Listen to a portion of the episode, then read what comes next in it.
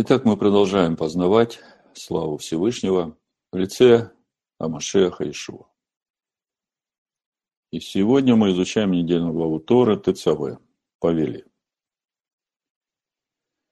Наша глава начинается с повеления Всевышнего сынам Израиля приносить еле чистый, выбитый из маслин для освящения, чтобы горел светильник во всякое время, так написано Книга Шмот, 27 глава, с 20 стиха.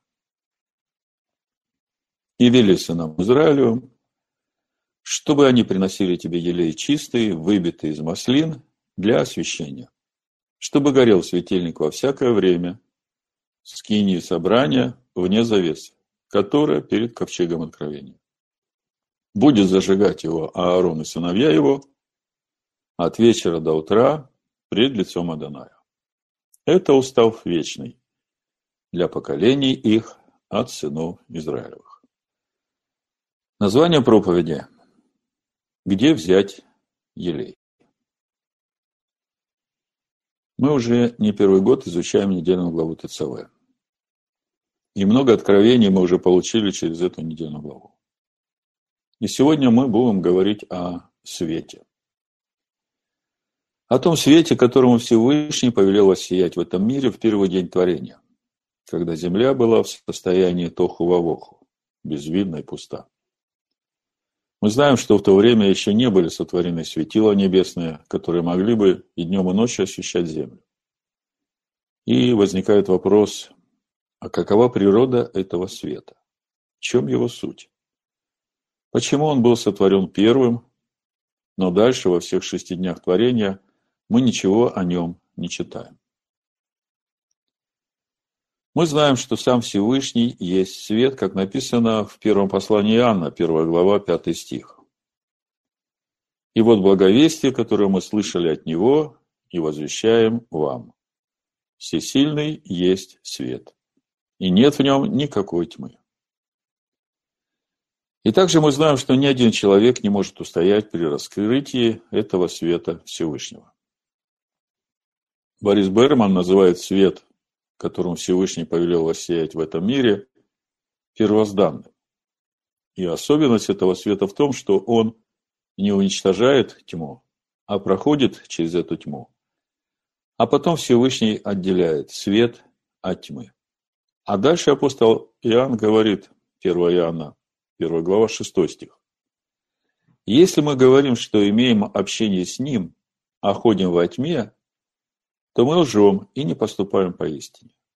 Если же ходим во свете, подобно как Он во свете, то имеем общение друг с другом, и кровь Ишуа Машеха, Сына Его, очищает нас от всякого греха. Другими словами, очень важно, чтобы каждый из нас ходил во свете, в котором ходит сам Ишуа Амашех. И тогда мы имеем общение друг с другом. Еще несколько слов об этом свете. Мы помним, когда царь Шлома построил храм, то в нем окна были расширяющимися наружу. И это говорит о том, что эти окна сделаны не для освещения внутреннего пространства храма, а наоборот, для того, чтобы свет, исходящий из храма, светил наружу и освещал этот мир. И здесь же сразу будет правильно вспомнить то, что сказал Иешуа своим ученикам в Нагорной проповеди. Это Евангелие от Матвея, 5 глава, 14 стих и дальше. Вы – свет мира. Не может укрыться город, стоящий наверху горы. И зажегший свечу не ставит ее под сосудом, но на подсвечнике и светит всем в доме. Так да светит свет ваш перед людьми, чтобы они видели ваши добрые дела и прославляли Отца вашего Небесного. Другими словами, свет через нас может светить, когда мы делаем добрые дела. Мы сейчас как бы собираем все краски, из которых будет нарисована сегодня наша картина. И очень важно понимать, в чем суть этих добрых дел. Так вот, Всевышний повелевает сынам Израиля приносить елей чистые, выбитые из маслин, чтобы возжигать светильник в скине, в мешкане. И у меня к вам сразу простой вопрос. А сколько светильников было в Скинии, которую Всевышний повелевает Маше построить в пустыне? Как вы думаете?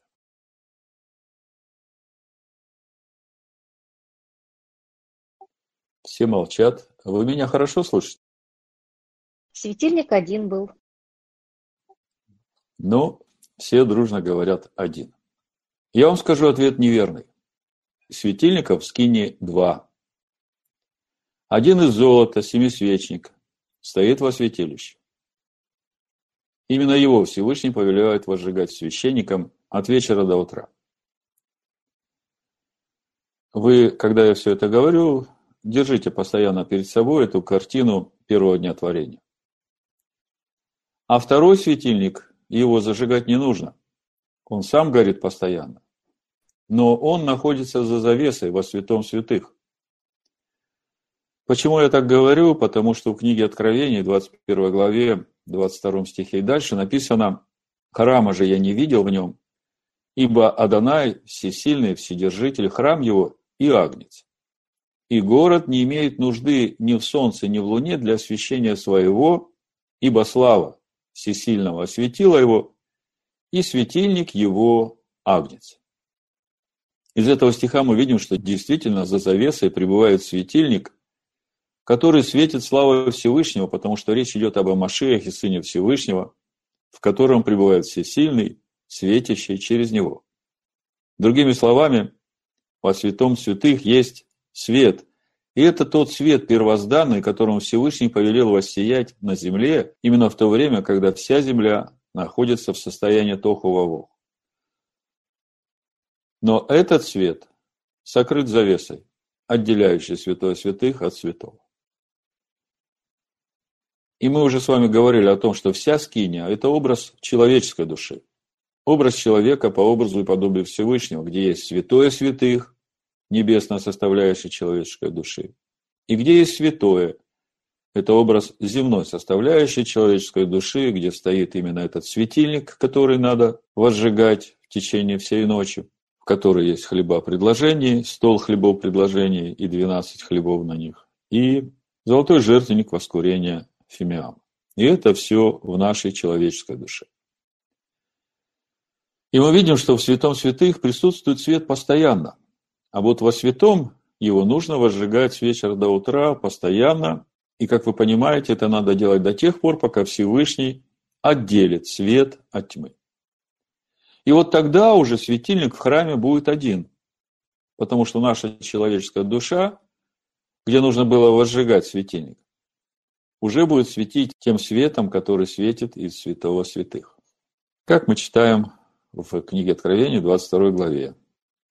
«Ибо город не имеет нужды ни в солнце, ни в луне для освящения его, ибо слава всесильного светила его, и светильник его агнец».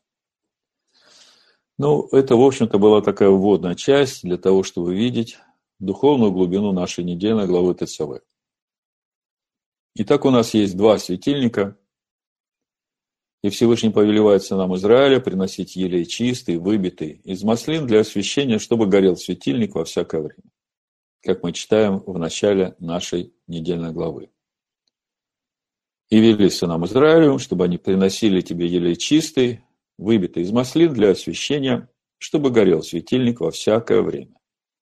В скине собрания, вне завесы, которая перед ковчегом откровения, будет зажигать его Аарон и сыновья его, от вечера до утра пред лицом Адоная. Это устав вечный для поколения их от сынов Израиля. Первый, очень простой, но очень важный урок, который мы извлекаем из этого текста. Если не будет елея, то светильник гореть не будет. И тогда вопрос, а что будет с этой скиней, в которой не будет гореть светильник? Ответ простой. Свет к свету, тьма к тьме. Именно так Всевышний отделит свет от тьмы. Мы хорошо знаем притчу о десяти девах, пять из которых были мудрыми, потому что у них был елей. А тех других пять дев жених даже и не знал. Хотя они ждали его и думали, что являются его невестой. В общем, печальная история. Я не буду читать эту притчу, потому что все вы ее хорошо знаете. Для нас очень важно выучить этот урок. Если есть елей, светильник горит. Если горит светильник, то он знает тебя. И мой главный вопрос сегодня ко всем нам. А что такое есть елей, который должны принести сыны Израиля Маше? Ну, то, что сыны Израиля возьмут первый чистый отжим из маслин, это понятно. Хотя непонятно, где в пустыне сыны Израиля могут взять эти маслины, чтобы отжать первый чистый отжим. Но пока непонятно. Думаю, что к концу проповеди мы поймем это. Но мы ведь знаем, что Тора духовна, она говорит нам о духовных вещах, которые напрямую относятся к устроению человека в обитель для Всевышнего. И тогда мой вопрос. В чем духовная суть этого елея? Кто-то скажет, елей – это образ Духа Святого. И я полностью с этим согласен. Но Дух Святой, как мы знаем, это Дух Амашиаха, живущий Духом Всевышнего. И это полностью небесная категория бытия. В книге «Деяния» апостол Петр говорит римскому сотнику Корнилию. Деяния, 10 глава, 37-38 стих. «Вы знаете происходившее по всей Иудее, начиная от Галилеи после крещения проповеданного Иоанна. Как всесильный, Духом Святым и силой помазал Иешуа из Назарета. И он ходил, благотворя и исцеляя всех, обладаемых дьяволом, потому что всесильный был с ним. Вопрос. Кто помазал Иешуа Духом Святым и силой? Ответ. Всесильный. И как в таком случае, и каким образом сыны Израиля могут принести Маше Дух Святой, ну, мы говорим сейчас о елее, выбитом из маслин, если это только Всевышний может сделать. Я надеюсь, вы успеваете за мной. Тора нам говорит выжать этот елей из маслин. И тогда возникает вопрос, из каких маслин сыны Израиля могут выжать Дух Святой? На этот вопрос мы ответим чуть позже. А сейчас для полноты картины нам нужно еще поговорить о духовной сути самого светильника и духовной сути самого света, которым должен светить светильник. Ну, конечно, если в нем будет елей. В притчах Соломона, 6 главе 23 стихе написано «Ибо заповедь есть светильник, и наставление – свет, и назидательное поучение – путь к жизни». Если прочитать на иврите, это звучит так. Кинер – мицва, в Тора – ор, в хаим – тахот мусар. Пословный перевод такой. Светильник есть заповедь, и Тора есть свет. И путь жизни – это назидательное поучение. Из этого текста мы видим, что духовная суть светильника – это заповедь. И здесь слово «заповедь» является обобщающим словом, включающим в себя все заповеди Всевышнего. А суть света, исходящего из этого светильника, это Тора, суть учения о свете. И когда Иешуа говорит «Я свет миру», это Иоанна 8.12, то это не противоречит тому, что написано в притчах Соломона что свет миру – это Тора. Потому что именно эта Тора течет из Машиаха, как последующего духовного камня, который Всевышний положил во главу угла на Сионе. Прочитаем эти слова Иешуа о свете Иоанна 8.12. Написано. Опять говорил Иешуа к народу и сказал им, «Я свет миру. Кто последует за мною, тот не будет ходить во тьме, но будет иметь свет жизни. Итак, светильник – это заповедь, и это суть Амашех. Тора – это учение о свете, и течет она из Амашеха, и является светом, исходящим из этого светильника. И там, во святом святых, этот свет светит очень ярко. Но этот свет сокрыт завесой. А вот во святилище светильник может светить светом, только если сыны Израиля принесут елей. Еще немного поговорим о самом светильнике, семисвечнике, минора. Мы уже видели и сказано в притчах Соломона, что светильник – это заповедь, и мы сказали, что это о Машиах. И мы знаем, что о Машиах есть Сын Всевышнего, как об этом сказал апостол Петр, Матвея 16, 16. Симон же Петр, отвечая, сказал, ты о Машиах, сын всесильного живого. Другими словами, о Машиах, сын всесильного. И он есть дух. То есть, э, изначально, а Машиах – это не материальное создание, а полностью духовное. И у пророка Ишаягу мы читаем о том, что дух Амашеха состоит из семи духов. Это э, Ишаягу, 11 глава, 1-2 стих. Написано. «И произойдет отрасль от корня Иисеева, и ветвь произрастет от корня его. И почиет на нем дух Аданая, дух премудрости Хакама, дух разума Бина, дух совета Эца и крепости Гура, дух ведения Даат и благочестия Ират Адонай. На иврите второй стих в Танахе звучит так.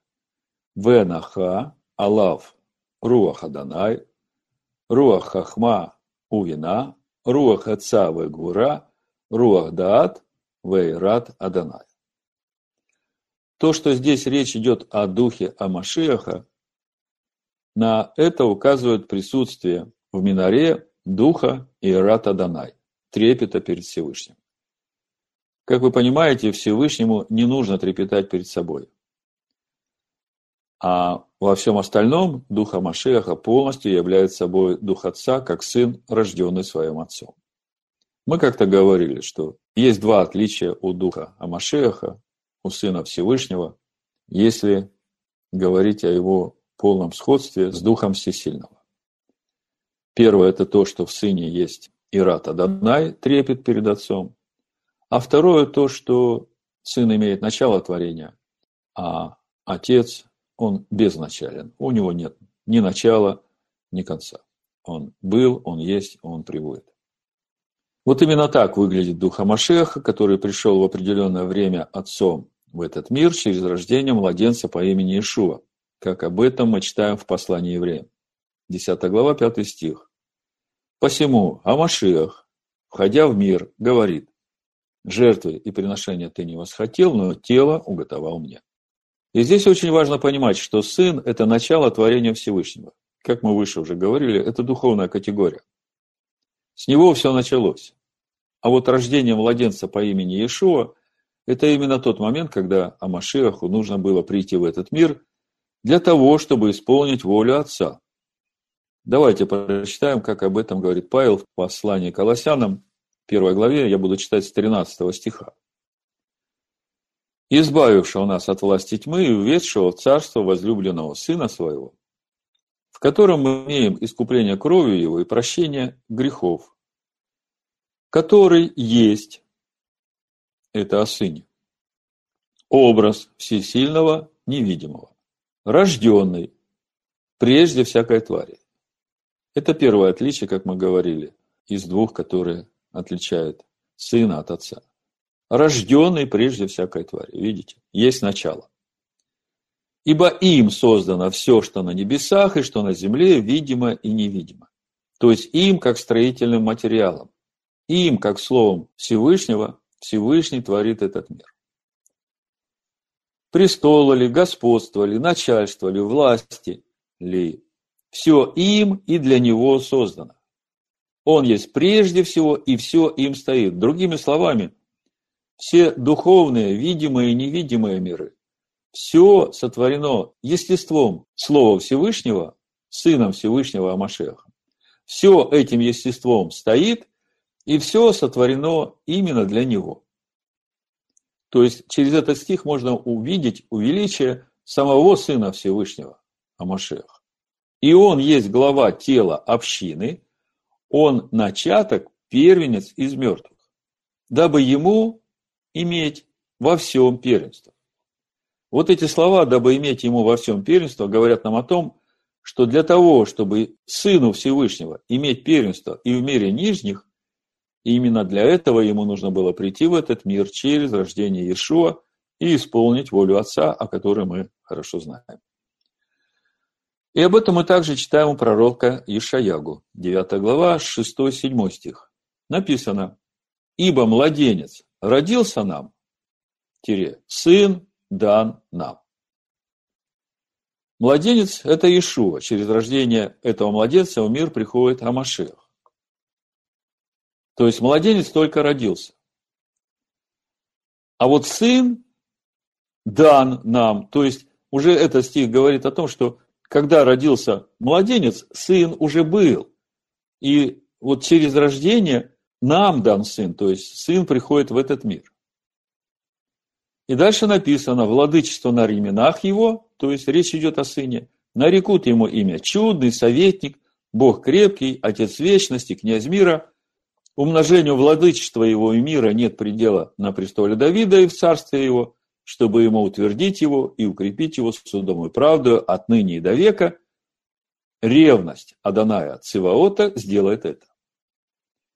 Уже сам факт того, что все это сделает ревность Аданая Циваота, говорит о том, что сын, который дан нам, которого назовут Бог крепкий, Отец вечности, князь мира, это не Адонай Циваот, а его сын.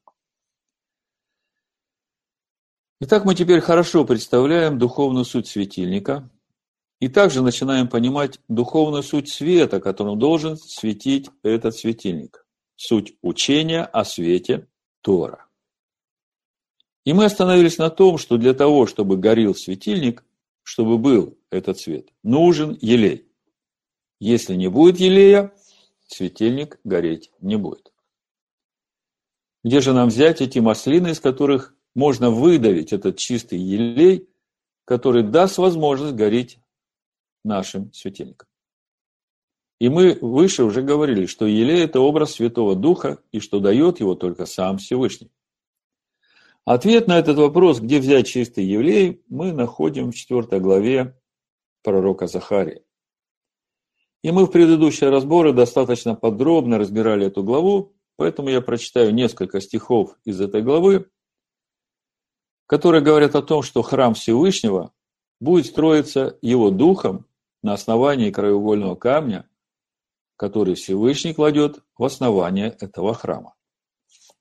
Захария 4 глава 6 стих и дальше. Тогда отвечал он и сказал мне так. Это слово Даная к выражающее не воинством и не силою, но духом моим, говорит Адонай Цеот. Кто ты, великая гора, перед Зарававелем? Ты равнина, и вынесет он краеугольный камень при шумных восклицаниях, благодать, благодать на нем. И было ко мне слово Аданая, руки Зарававеля положили основание дома сему, его руки и окончат его.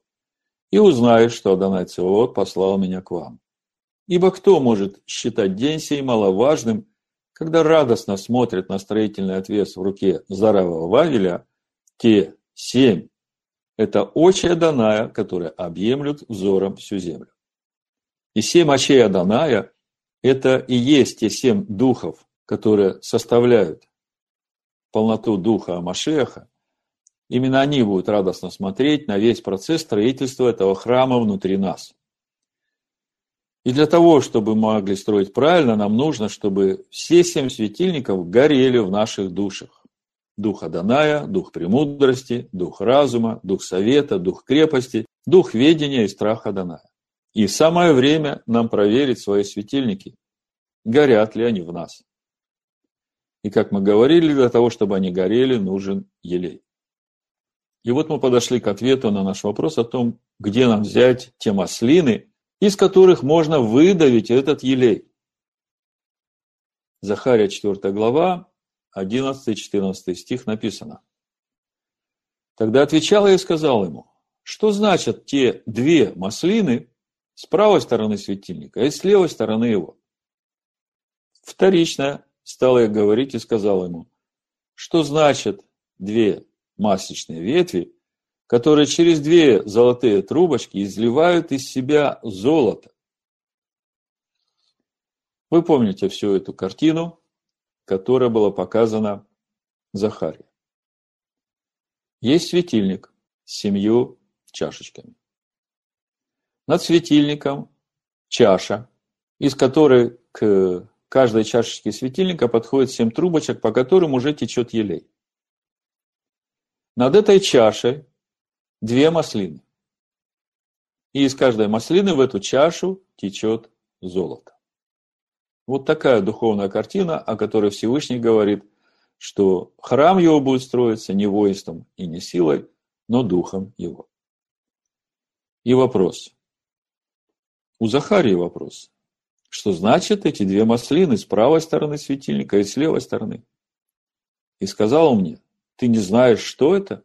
Я отвечал, не знаю, господин мой. И сказал он, это два помазанные елеем предстоящие Адонаю всей земли. Итак, маслины, из которых можно выжать чистый елей для освящения скини, это два помазанных Всевышним. Суть Маше и Иешуа, суть две благодати краеугольного камня, составляющие его полноту, как об этом написано у апостола Иоанна в Евангелии от Иоанна, 1 главе, 16-18 стих. «И от полноты его, Амашеха, Сына Всевышнего, все мы приняли и благодать на благодать. Ибо Тора дана через Маше, благодать же истина произошли через Ишуа Амашеха.